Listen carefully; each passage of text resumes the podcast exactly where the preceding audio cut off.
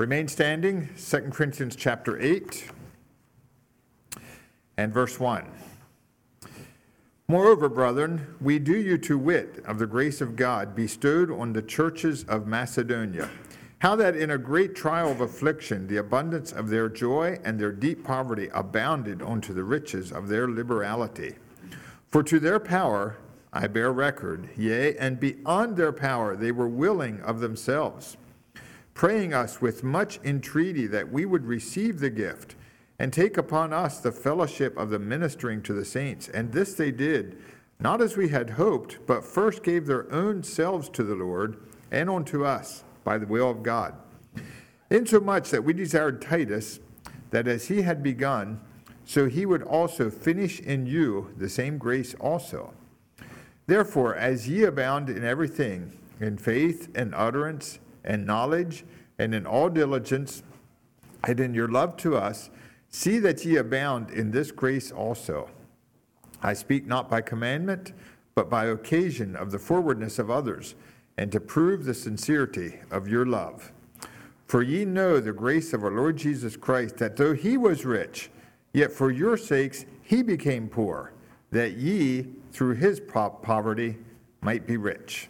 You may be seated.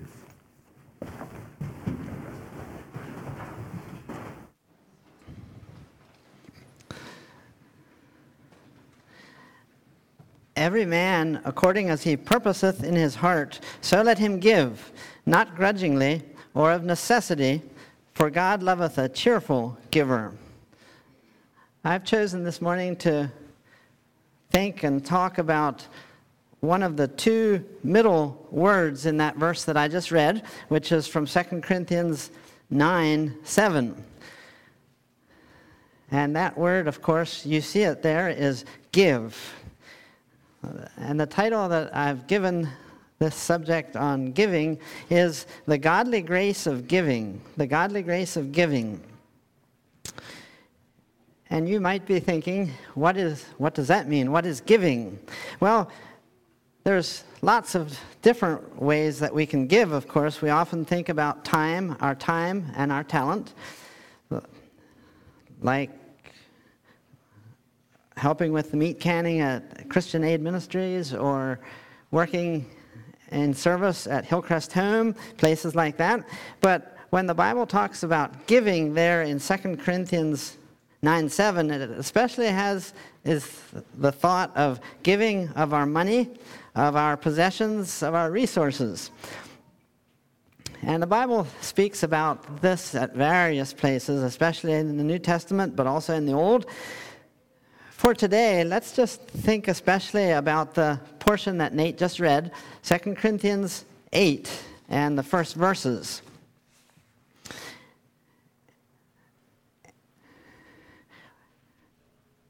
In 2 Corinthians 8 and 2 Corinthians 9, Paul is thinking about a certain offering that has been lifted by the various churches in the Gentile world. Now, 2 Corinthians was written in, in about AD 57.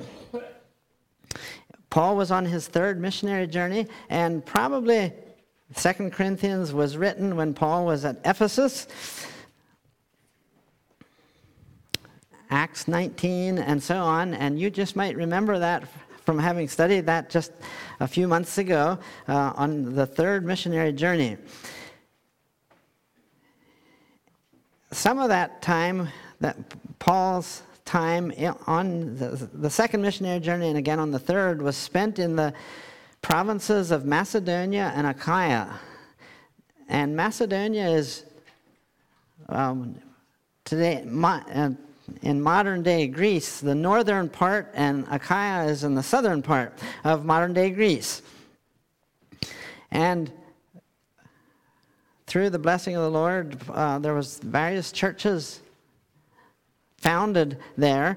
And uh, when, when Paul talks about, and especially I'm thinking about right now about 2 Corinthians 9 and verse 2, where it talks about Macedonia and Achaia various churches there, and these churches decided, I wonder how it came to be. I wonder if it was Paul's idea or if it was somebody else's idea that we should lift an offering for the poor people in the churches of Jerusalem. We know, we, we know about this offering that was given, that was collected and then eventually given to the saints in Jerusalem because there's four New Testament books that talk about that. In Acts 24 17, and in the book of Acts, maybe it's just that one verse that really talks much about the offering.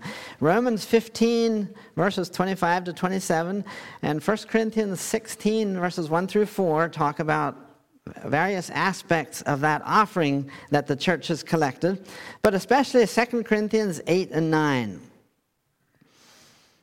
And Paul really gave quite a bit of urgency to this offering and the opportunity that it afforded for the newer Gentile, younger churches to give back to the mother church. There was some careful planning, and it took quite a long time. Uh, in I think a couple times here in chapters eight and nine, Paul would talk about how that it was in progress for a year.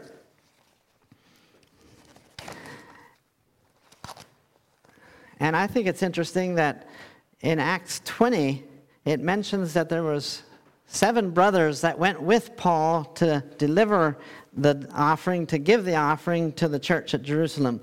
And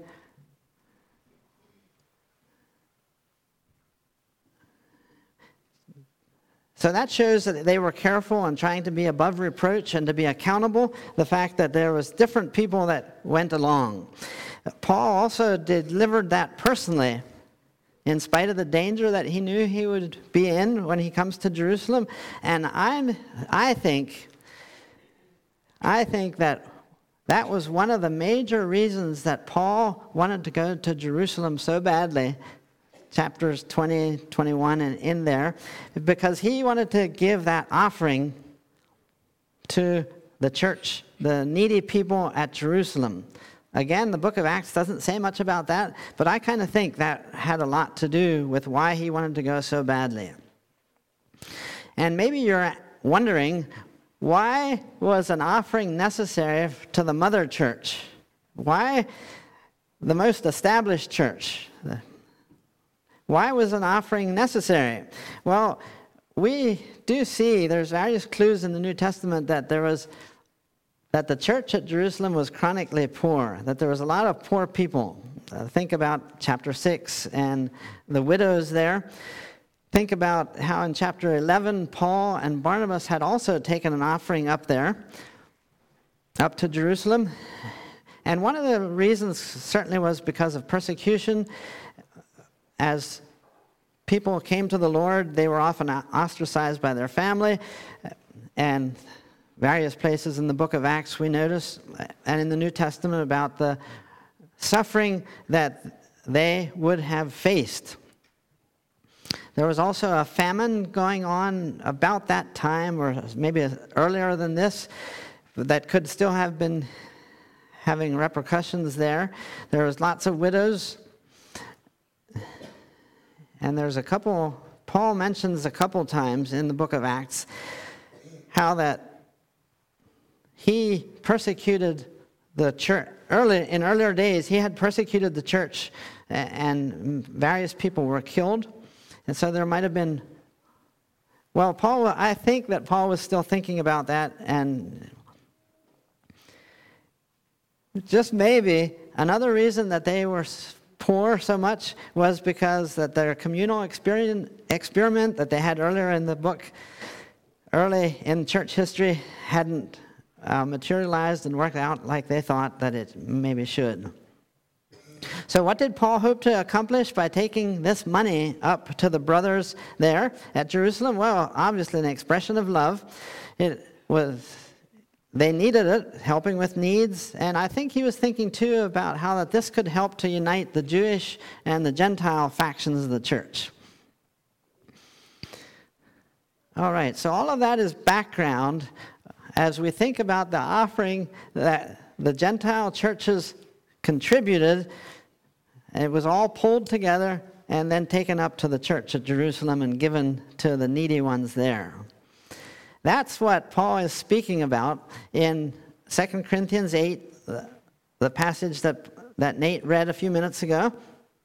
And so let's look again at those verses, that passage, and see if there are any principles from back AD 57 and the writing of God's Word and that portion here, if there's any principles that apply to us here in the 21st century. And I submit that there are indeed.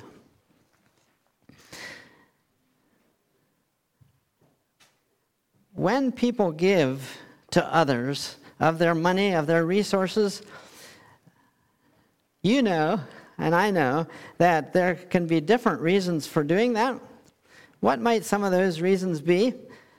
Well, there's spiritual love reasons. Um, other reasons that people give could be um, because they know that they should. Or it could be reasons that we give, that they give, that we give because others expect us to. Others are watching. Um, others are doing that. It's expected of a Christian, um, maybe because we could get a good tax break. Maybe, and there's plenty of people that do that. People like George Soros and Bill Gates and people like that. Why do they give so much? They're great. Um, they, they hand out millions and maybe billions of dollars. And a lot of the reasons that they do it is just to gain influence and to have their ideas perpetuated in society. So there's lots of not so good reasons to give.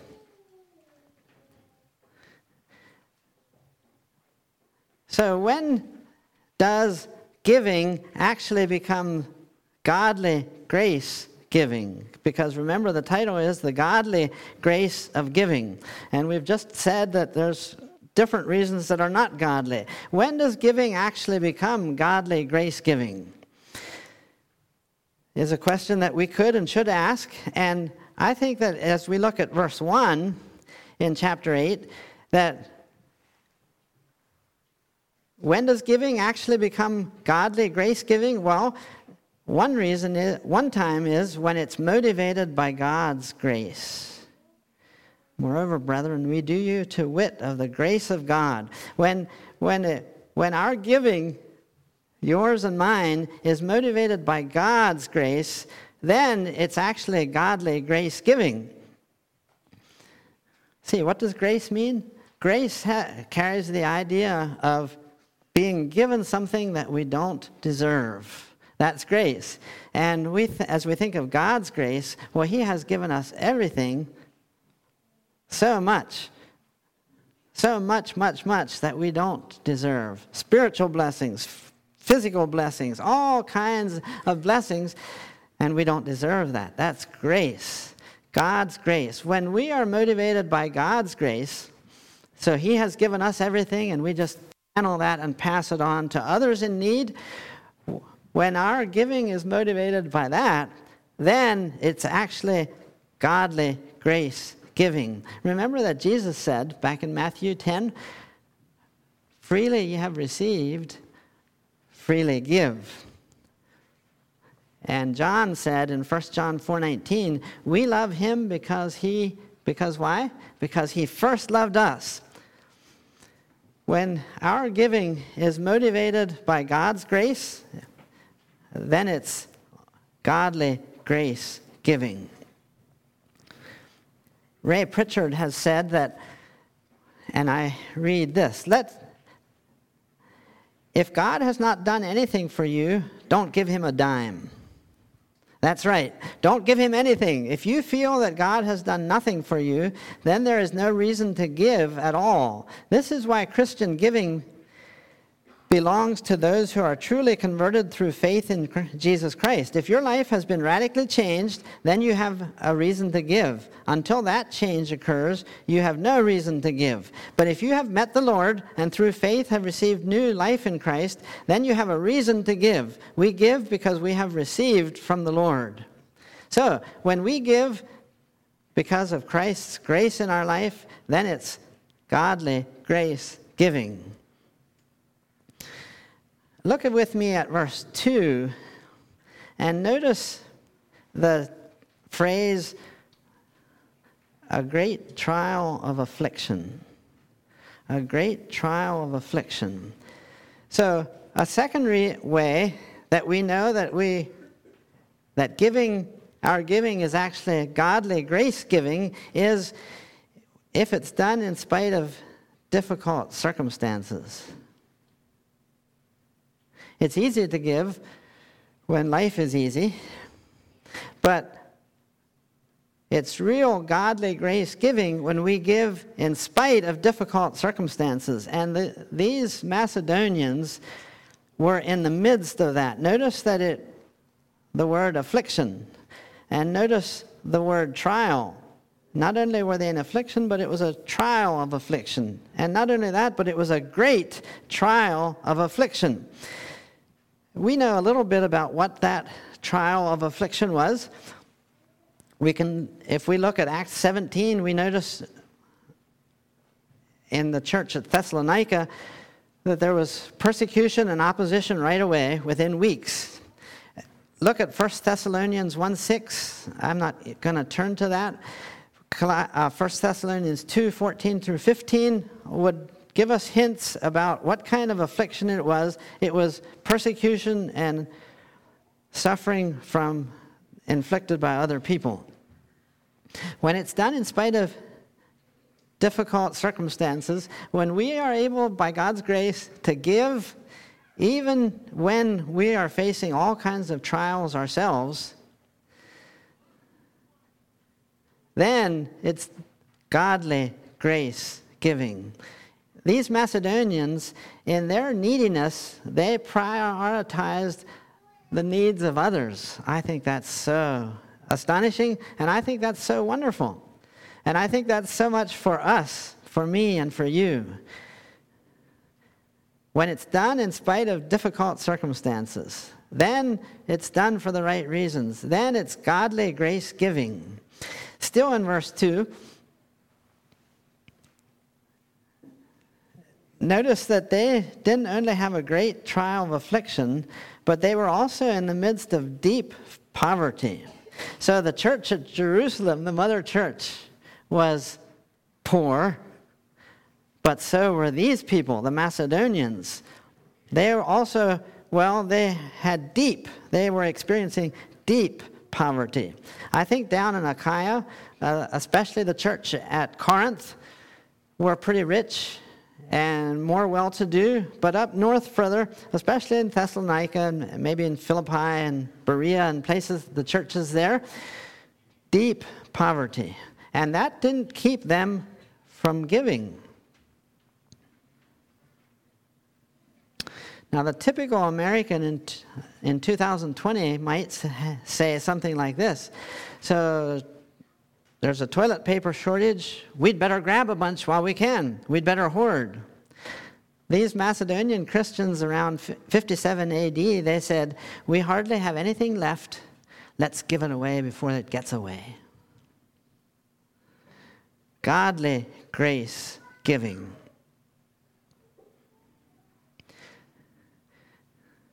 Did you know that being poor or not being able to scrape much money together right now is not a reason for us not to give to the needs of others. I'm thinking about a lady that I heard about who, and I don't know all the details of this story, but something like this is how it might have happened. There was this lady that didn't have that much, but she realized that she would like to give. It was expected of her to give. And she didn't have much money at all. She only had two coins. But she deci- decided to go to the temple and give. And at the temple in that day, there were various boxes to give that you could give to this need or to that need. Someone said that there might have been 17 boxes, kind of trumpet-shaped boxes at the temple in those days, and one of them said for the poor, and another one of another one of those was for the sacrifices. And I'm just imagining that as she wended her way to the temple that day, she was wondering, which am I going to give? So I have two coins. Which am I going to give? Am I going to give to the poor? See, I'm already poor, but I could give to other people that are in need. Or should I give for the sacrifices? Because I know that it takes quite a money, a lot of money to keep the sacrifice system going, and that is more directly giving to God. So, should I give to man, the poor, or should I give directly to God, the sacrifices? And uh, as she went, she was thinking about that. When she got to the temple, she was still thinking about that and hadn't decided which it might be. But finally, she thought, I will give both. And she threw both of those mites, one into that box and maybe one into that box. And Christ Jesus, you know, saw that and was blessed by that. Godly grace giving, when it's not hindered by deep poverty, as in the case of the Macedonians, they gave in spite of not having anything to give, in spite of having very little to give. The widow, she gave her living, Jesus said, or we could say she gave her life because she gave everything. As I'm thinking about that, I think of a story that I read called The Silver Peso, and I might just read that to you here today. Maybe I'll skip a few words or a sentence or paragraphs. But here's that story. Thinking about that Godly grace giving happens when it's not hindered even by very deep poverty. As the sun disappeared over the low green hills and the chill evening settled into the valley, Joseph walked faster along the road that led to the mission. As he thought of the huge crackling fire of logs and the steaming hot supper a little way ahead, he should have been cheerful. He was young and strong and not tired from walking. The evening was clear and lovely. A mockingbird sang himself to sleep. But Joseph's face was gloomy. One hand thrust deep into his trousers pocket clutched his last peso. The feel of it made him angry. It was all he had in the world except for the bundle of clothes under his arm. It had been a bad year for Joseph. Um, Bitter and discouraged, he had started to walk south into Mexico, all his money spent except one silver peso. As he walked along, a wicked idea shaped itself in his mind. He knew that in the church at the mission were four beautiful candlesticks brought all the way across the water from Spain. Slender candles were always kept burning in them. He said to myself, I will steal a candlestick and carry it under my coat down into Mexico, where I will sell it. Then I will have more money to put with my one peso. In a few minutes, Joseph sat before the fire, the padre, the priest himself, smiling a greeting. No man was asked at the mission who he was or why he had come, for each was welcome, in the name of God, to meals, a bed, and whatever he needed for his, company, for his comfort. At last, Joseph rose and silently tiptoed to the door of the church. There burned the four candles in their silver candlesticks. Joseph returned to the fire, muttering, I wish to sleep now. The padre bowed his head and answered, May God bless your slumber. The boy will show you to your room. When he was alone, he, he looked around carefully to discover whether it would be possible to escape quietly in the night with one of the candlesticks. Nothing could be easier, for the door, for the room had no door and opened out on the grass plot behind the church. Within the room, the only furniture was a bed, bed and a small table. On the table stood a bowl of the rough kind of pottery made by Indians. As Joseph sat his set his candle down on the table, the light gleamed on something bright. He looked closer and was amazed to find the bowl half filled with copper and silver coins. His First thought was that the last man who had slept in the room had put the money on the table and then forgotten it. He started eagerly to pour the coins into his pocket, but they made such a jangling noise he was frightened. The padre might hear and, of course, would immediately take possession of all his wealth. As he handled the treasure very softly, he noticed words scratched on the sides of the bowl. Holding it close, he read, Let him who stands in greatest need take from this bowl and go forth in peace. Joseph read these words over and over before he realized their significance. The money was kept there so that any guest who was very poor might help himself. No one had counted it before he came, and no one would count after he left. He might take only one small coin or none, or the entire bowlful, and still he was free to go away with the Padre's blessing, having received a night's lodging, good food, and money, and himself given nothing. For a long time, Joseph sat on the bed and thought about this. There was no reason why he should not take the money with the one peso already in his pocket, and perhaps take the candlestick besides. His need was certainly great. Had he not, had he not lost all his cattle, failed to find the gold, and stood now without a thing in the world except one coin and a few clothes.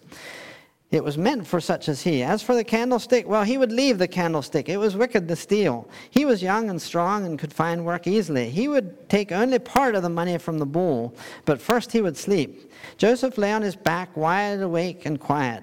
Since he had decided not to steal the candlestick, he felt as though a load had been lifted from his heart. He stroked the great muscles of his arms and thought, How strong I am. The words on the bull who stands in greatest need, kept running through his head. After all, with strength, with strength like his, why should he take this money? Others would need it more. He turned over and closed his eyes, but the face of poor people sitting before the fire came continually before him. There was an old woman and two orphan girls. Suddenly, Joseph leaped from his bed. He searched hurriedly in his trousers pocket for the one silver peso and dropped it with a loud clink into the bowl. It would be for those whose need was greater than his. With a smile, he lay down and fell asleep.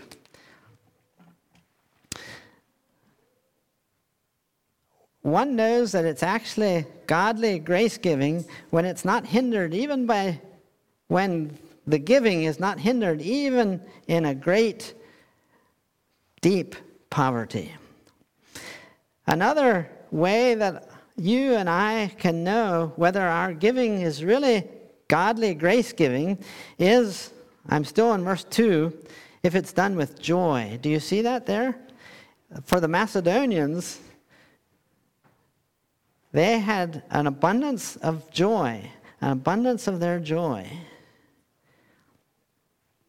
Now, we would think that a great trial of affliction coupled with deep poverty would lead to sadness and would lead to not giving. But when you insert joy there, the Macedonians from almost 2,000 years ago teach us rich American Christians a wonderful lesson that when there's a deep trial or when there's a great trial, coupled with joy, coupled with deep poverty, we can give and enjoy doing it.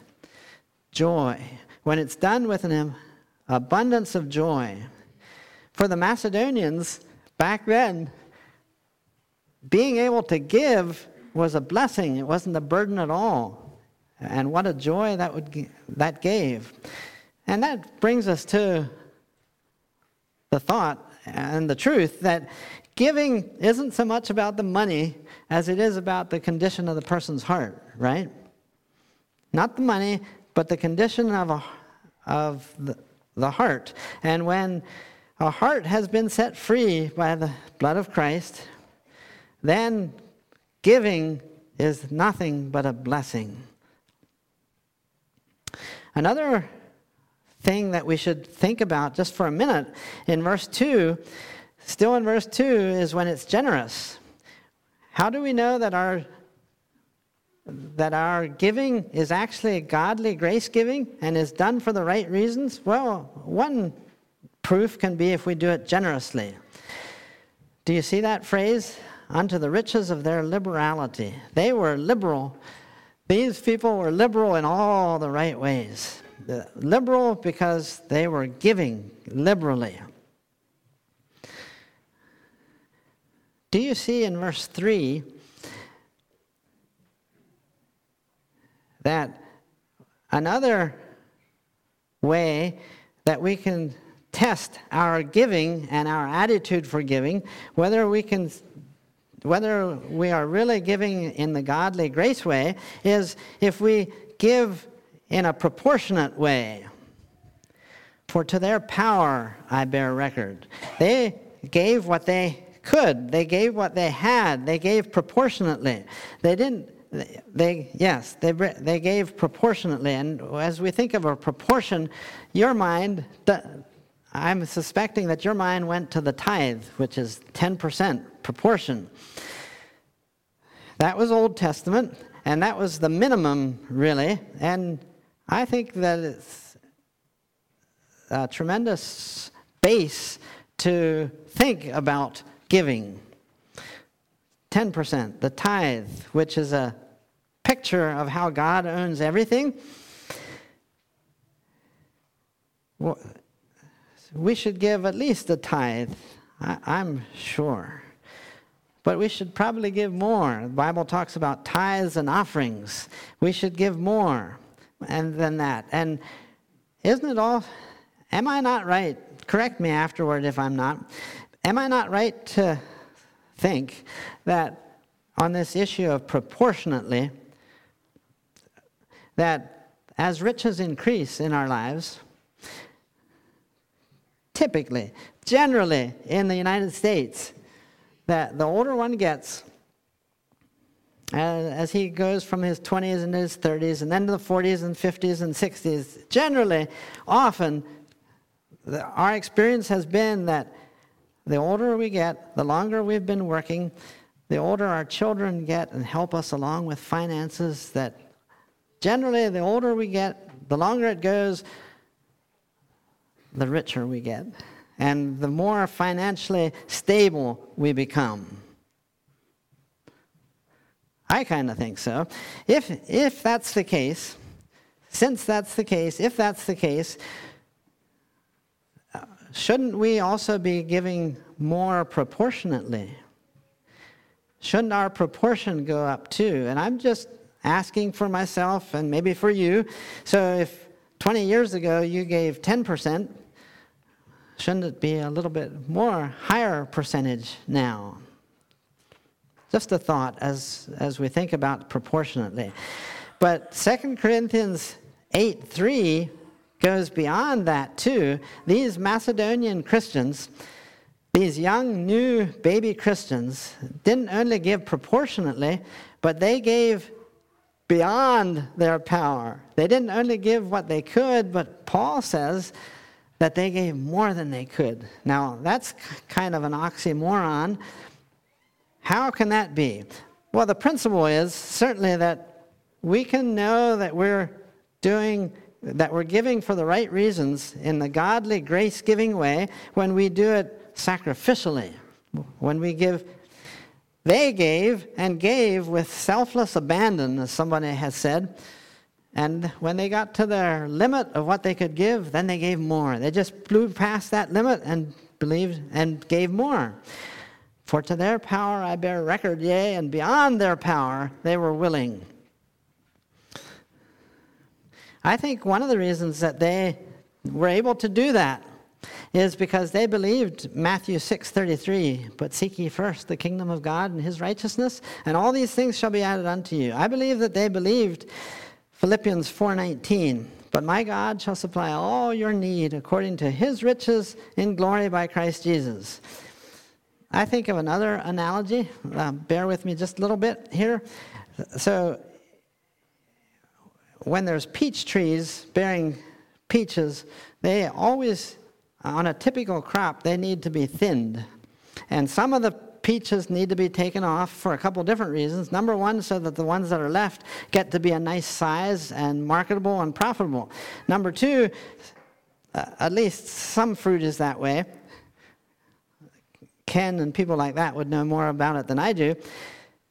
But another reason to thin is so that there's a return bloom and a return crop next year. If we let too many on this year, the tree could uh, be using too much energy to grow these peaches and won't have anything left for next year. One of the most popular varieties is Red Haven, one of the most popular ones in the area for years. And they especially have a tendency of not getting quite big enough. And so for Red Haven, I remember years ago it was said that a wise old grower said, when you're working with Red Haven, you need to thin and thin and thin till you're just sure that you took way too many off. Don't quit until you're just sure that you took off too many. And then when you get down to the end of the row, then you go back up that same row and take off a bunch more. I, I thought of that when I thought about these Macedonians who were willing to go as far as they could, and then they were willing to go even further. I thought too about the story that Richie Lauer gave when he was here a couple years ago. He has a sister, and she was she's kind of a windy sister. I think he would have implied, and you probably remember this story. And she his married sister told him one day about their dream house that she and her husband had found. And she was willing to tell Rich, uh, Richie about how it looked outside and all those kind of things, how nice it was outside. And he said, Well, haven't you been inside? And she said, No, it's not for sale. It hasn't come up for sale. So she was just off dreaming about this house that they'd like but who's to say that it would ever become for sale? Not long after that, they, at their church, there was a, a mission, a ministry that came and talked about their ministry, and she and her husband were pretty impressed about that mission. And so when the offering was passed, her husband put in a substantial amount, he thought. On the way home, they talked about this and what, she, what he had given, and I think that she indicated that that wasn't really enough. We should have given more. And so they just, they, knowing that they were wanting to buy a house, eventually had saved up maybe $30,000 for a down payment on their house. So at this point now, they decided they're going to give 10,000 of that 30 to this ministry, which they did. And not after a while, her husband came to him, came to her, and said, "You know, I think that we should give more." So they gave another 10,000 to that ministry. And a while later, her husband came to her again and she said, No, no, no, no, no, no. I know what you're going to say. No, we can't do that. We can't. But they decided eventually that they are going to give their last 10,000 to that ministry. And the next week, that dream house came up for sale. And they went to see it, but there was nothing they could do about it. The real estate agent showed them around. They told him that they like the house, but they're, they can't. A year later, the agent called them and said, We really want, I think you should buy this house. And they said, Well, we can't. We can't. He arranged for it that they could, and they bought, were able to buy that dream house of theirs. They lived in it for a while, and Richie Lauer said that they sold it again at the height of some housing bubble, and only just to say that one cannot outgive God. I'm not saying that that's going to be the case for you, and that you, and that giving and giving isn't going to keep you poor because it could. Uh, it did in the case of the Macedonians, I believe, but giving till we really, really sacrifice. I think we, in our setting here, can learn from just trusting the Lord and going beyond our power in giving to the needs of other people. not only proportionately, but sacrificially, going beyond, above and beyond. Well, verse 3 would also indicate and tells us that another way that we know, another tenet of godly grace giving is to do it voluntarily. They were willing of themselves. It was voluntary. Voluntary. Nobody told them what to give or to give or how much to give. It was voluntary. It's a it's a issue between me and God, between Wanda and I and God, between you and God. Voluntary. Verse 4 is an interesting verse, a wonderful verse. And maybe we've touched on something similar here before, but verse, look at verse 4. When, when it's a great privilege to be allowed to contribute to the needs of other people, when it's a great privilege, then we know that we're on the right track and that it's godly grace giving that is motivating us and not, uh, not other factors like what others are expecting and others are doing, tax breaks, control factors, and that kind of thing. When, it, when, we're allowed, when it's a great privilege to be allowed to pr- participate, I'm just guessing that maybe Paul would have thought earlier that, well, the Macedonians can't help with his offering. They can't help with the needs of the Jerusalem saints because they don't have anything themselves.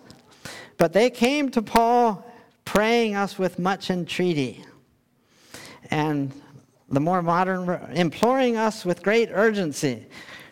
Please let us help. Wow.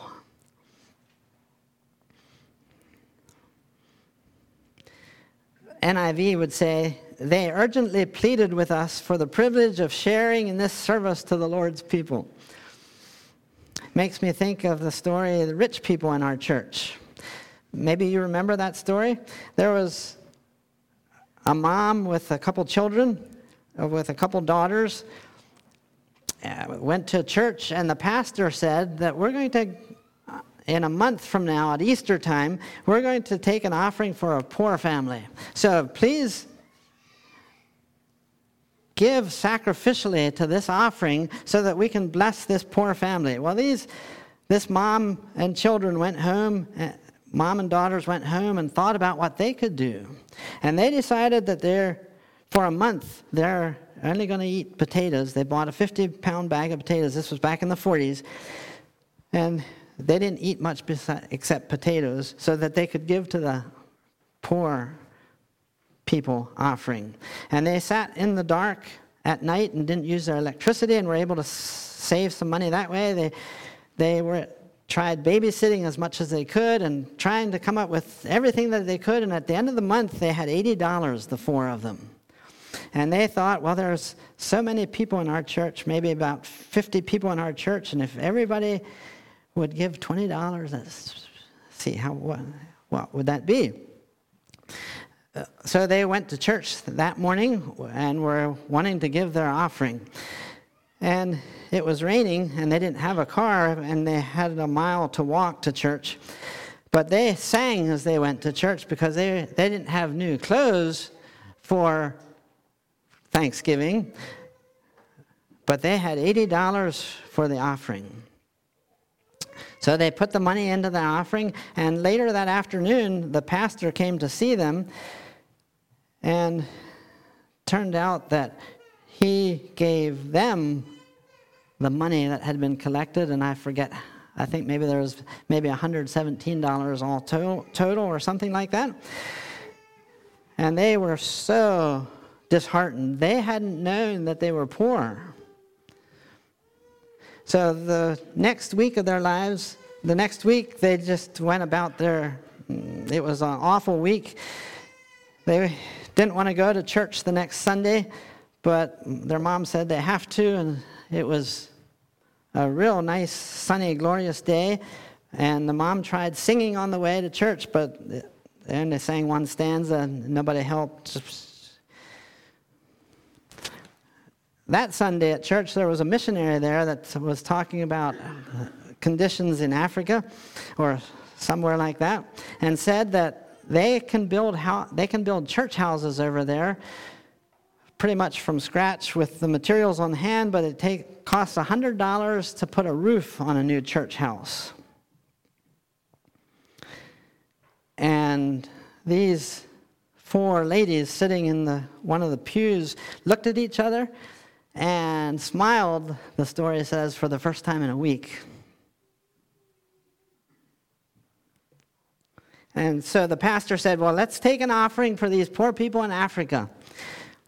And after the offering was lifted, the, uh, the missionary was so thrilled about things, he had, hadn't expected to get that much from this small church.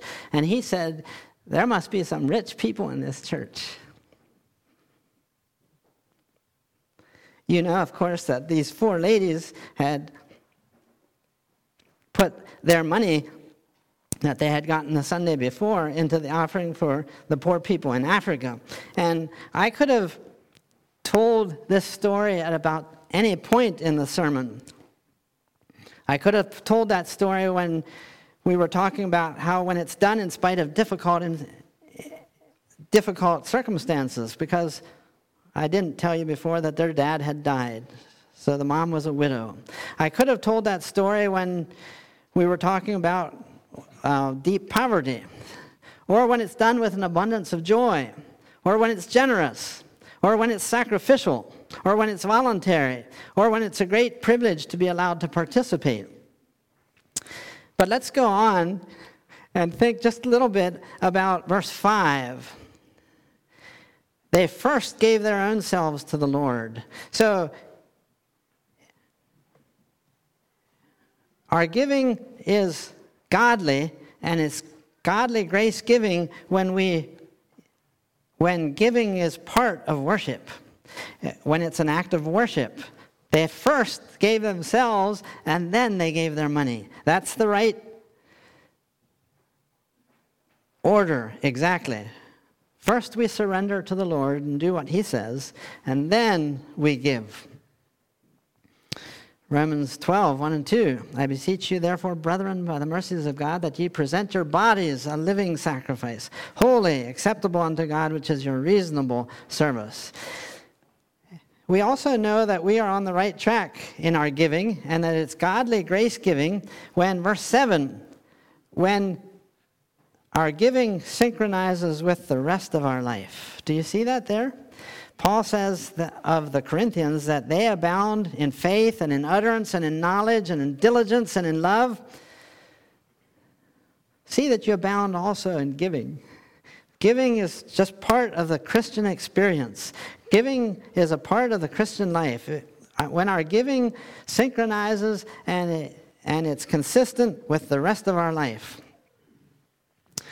And you didn't think that I would preach a sermon about on this subject without reminding us of what John Yoo often has said that Milo Kauffman used to say. Milo Kauffman was a Mennonite man who wrote a book on stewardship, and he said, and John Yoo used to quote him a lot. See if I can get, if I need help here, John, I'll ask you. See if I can get it together. Um, Mr. Kauffman said that a person that is wrong in money matters tends to be wrong in lots of other areas of life as well. But a person that is right on money matters tends to be right in just about everything else or is easily set right. Well, in closing, let's look at verse 8. Ultimately, our giving will be godly grace giving when it proves the sincerity of our love. Do you see that in verse 8? To prove the sincerity of your love. Ultimately, love for God and love for others, others in need. Our love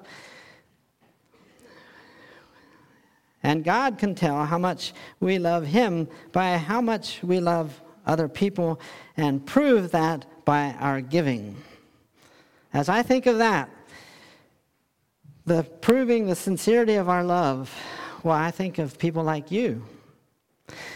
You have just proved again, once again, your love for us and our family by offerings that you've taken, given this year again, and then there was the October um, Pastor's Appreciation Month, and we thank you. Wanda and I and our children thank you for your generosity, for that token, those tokens of your love for us. And we certainly want to return that love.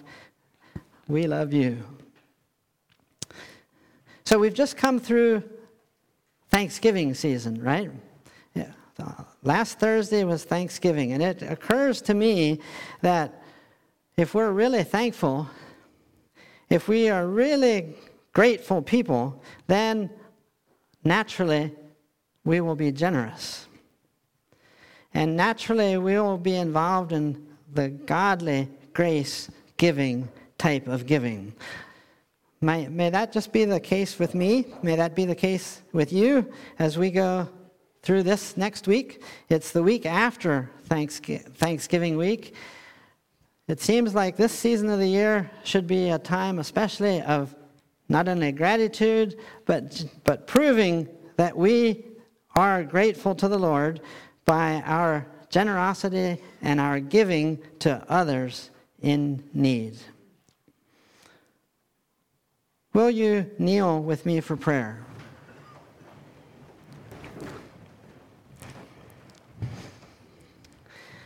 Our Father in heaven, we thank you for your manifold and wonderful blessings to us. If we should count them, or they'd be in number of like the sand.